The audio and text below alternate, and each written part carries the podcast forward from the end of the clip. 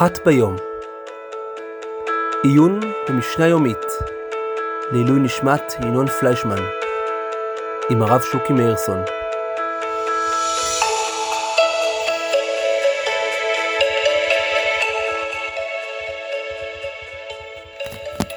שלום רב, אתם מאזינים לאחת ביום, עיון יומי במשנה מבית ישיבת תקוע לעילוי נשמת ינון פליישמן.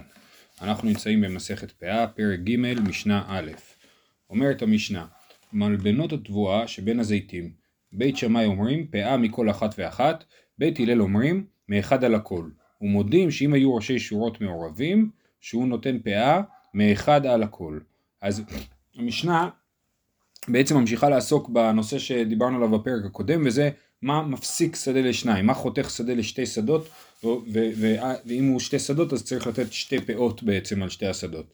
אז, ה- אמ, אז מדובר במציאות שבהם יש מלבנות תבואה שבין הזיתים. אז ההסבר הראשון של מלבנות זה מלשון מלבן, כן, בצורה של מלבן. אה, אז יש אה, מטע זיתים, בתוך המטע הזה יש מלבנות מלבנות של תבואה, והמחלוקת של בית שמאי ובית הלל. בית שמאי אומרים שלכל מלבן נותנים פאה בפני עצמה, אה, עצמו, ובית הלל אומרים מאחד על הכל. ומודים, לכאורה מודים בית שמאי לבית הלל, שאם היו ראשי שורות מעורבים, שהוא נותן פאה מאחד על הכל. אז בית שמאי מודים לבית הלל, שבאמת כל מלבן ולבן הוא בנפרד.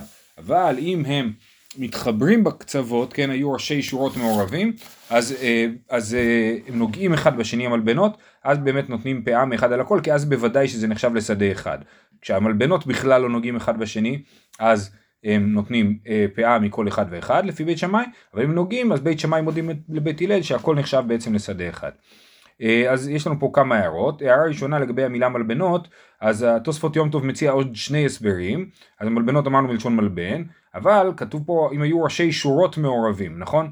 במשך המשנה מודים שאם היו ראשי שורות מעורבים, אז למה כתוב ראשי שורות? אם מדובר על מלבנים, מלבנים הם לא שורות, היו צריכים להגיד ראשי המלבנים מעורבים, ולכן אה, הוא מציע שאפשרות אחת להגיד מלשון שדה לבן, נכון? יש לנו בעולם שדה לבן ושדה אילן, כן?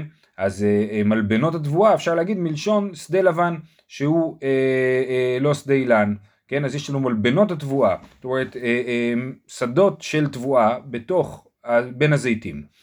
אה, למה קוראים לשדה לבן שדה לבן? יש לזה אה, שני, אה, שתי הצעות, הצעה אחת זה שהתבואה כשהיא בשלה היא מלבינה, השדה נראה בצבע לבן, זה כמובן בניגוד לשדה אילן שהוא נשאר ירוק כאשר אוספים ממנו את הפירות לפחות.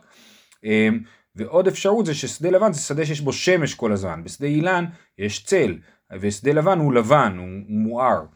אז זה שני אפשרויות למה קוראים לשדה לבן שדה לבן, בכל אופן לענייננו אז אמרנו על מלבנות התבואה שאולי זה הכוונה היא לשורות ולא לשורות של תבואה, אפשר לדמיין מטע של זיתים, שבין שורה של זיתים לשורה של זיתים יש שורה אחת של אה, אה, תבואה, אז לפי בית שמאי כל שורה כזאת בפני עצמה ייתנו אה, פאה ולפי בית הלל ייתנו על כל אחת ואחת. אה, ייתנו סליחה על כולם ביחד. עכשיו פה הברטנורה בעצם אה, הופך את הנושא לקצת יותר מורכב כי הוא מעיר שכל המחלוקת של בית שמאי ובית הלל היא רק כאשר יש כמות זיתים של כמות עצי זית, דרך אגב זה לאו דווקא עצי זית כמובן, עצי זית זה דוגמה, אז רק כאשר יש כמות עצים שהיא הם, הם עשר אילנות לבית סאה. בית סאה זה בסביבות 35 מטר על 35 מטר, אם אני לא טועה זה קרוב לגודל של דונם. אם יש בתוך שדה כזה עשר אילנות, אז נחלקו בית שמאי או בית הלל.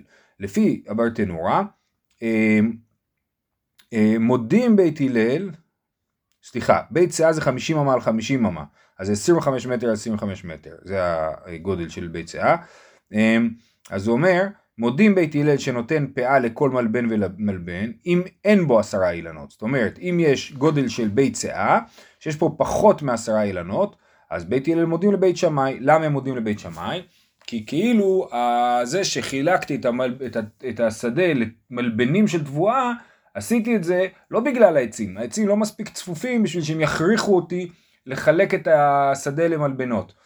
לכן זה שחילקתי את זה לא לבנות כי אני באמת רוצה שזה יהיה שדות נפרדים ואז בית הלל מודים לבית שמאי שנותנים פאה מכל אחד ואחד ואם יש יותר עצים מעשרה עצים בבית סאה יש 12 עצים לבית סאה או שיש עשרה עצים בשטח שהוא קטן מבית סאה אז בית שמאי מודים לבית הלל שהסיבה שאני חילקתי את זה למלבנות זה לא כי רציתי שזה יהיה שדות נפרדים, אלא בגלל שלא היה לי ברירה, העצים צפופים מדי בשביל שאני אצליח לעשות את זה כמו שדה אחד, ולכן אני באמת מתייחס לזה כשדה אחד, והסיבה שזה נפרד בגלל שיש יותר מדי עצים ואני לא מצליח לחבר אותם. אז בעצם יוצא שבית שמאי ובית הלל מסכימים בעיקרון שעל מלבנות נפרדים נותנים פאות נפרדות, על מלבן אחד, על, כאשר השדה הוא אחד זה נותן פאה אחת. רק המחלוקת היא כמה עצים זה נחשב שעשיתי את זה מרצוני החופשי, או שעשיתי את זה, סליחה, גם זה לא. כשיש פחות מדי עצים זה נחשב שעשיתי מרצוני החופשי, ולכן זה כמה שדות. כשיש יותר מדי עצים זה נחשב שלא עשיתי את זה מרצוני החופשי, ולכן זה נחשב לשדה אחד. והמחלוקת היא מה הגדר של ממצב שבו יש עשרה עצים בבית שאה, האם זה נחשב שעשיתי את זה מרצוני החופשי, או שזה נחשב שעשיתי אה, אה, את זה אה, בהכרח, בכורח. עכשיו, זה ההסבר של הברטנורה.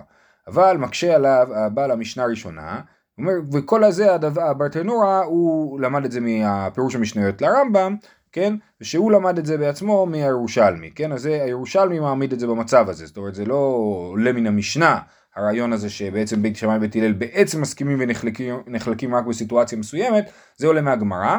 והרמב"ם בפירוש המשניות ציטט את הגמרא והברטנור ציטט את הרמב"ם אבל המשנה הראשונה כותב שיש לרייבד שהוא כמובן בן הפלוגתא המפורסם של הרמב"ם יש לו אה, שיטה הפוכה זאת אומרת יש לו גרסה הפוכה בירושלמי שיוצא שדווקא אם העצים צפופים יותר אז בית הלל מודים לבית שמאי שזה מחלק את השדה לשניים ואם עצים מרווחים יותר, בית שמאי מודים לבית הלל, ושוב פעם, נחלקו רק בעשרה עצים לבית סאה.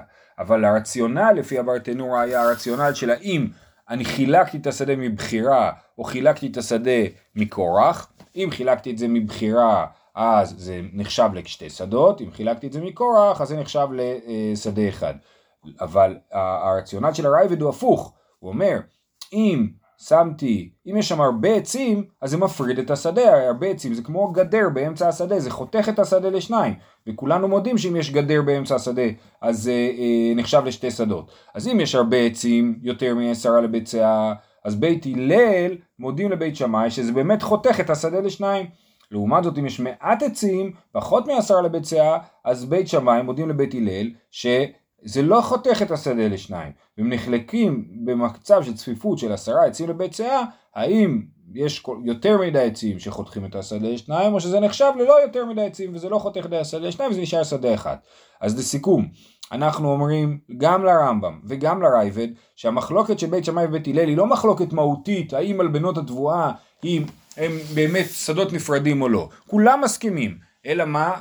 נחלקו רק בסיטואציה מאוד מאוד ספציפית של עשרה עצים לבית סאה, שאז אה, שם בית שמאי אומרים זה כבר נחשב לחלוקה נפרדת ובית הלל אומרים לא, לא נחשב לחלוקה נפרדת. השאלה היא במה הם מסכימים, במה, הם, במה, מה תחומי ההסכמה של בית הלל ובית שמאי. לפי הרייבד הם אה, מסכימים שיותר מעשרה עצים לבית סאה אז בית הלל מודים לבית שמאי ופחות מעשרה עצים לבית סאה אז בית שמאי מודים לבית הלל והרמב"ם אומר להפך פחות מעשרה עצים לבית סאה אז בית הלל מודים לבית שמאי, ויותר מעשרה עצים לבית סאה, אז אה, בית שמאי מודים לבית הלל. עד כאן המשנה הזאת, אנחנו נקרא אותה שוב פעם לסיום. אומרת המשנה, פרק ג' משנה א', מסכת פאה, מלבנות התבואה שבין הזיתים, בית שמאי אומרים פאה מכל אחת ואחת, בית הלל אומרים מאחד על הכל, ומודיעים שאם היו ראשי שורות מעורבים, שהוא נותן פאה מאחד על הכל. זהו, שיהיה לכולם המשך ערב נעים.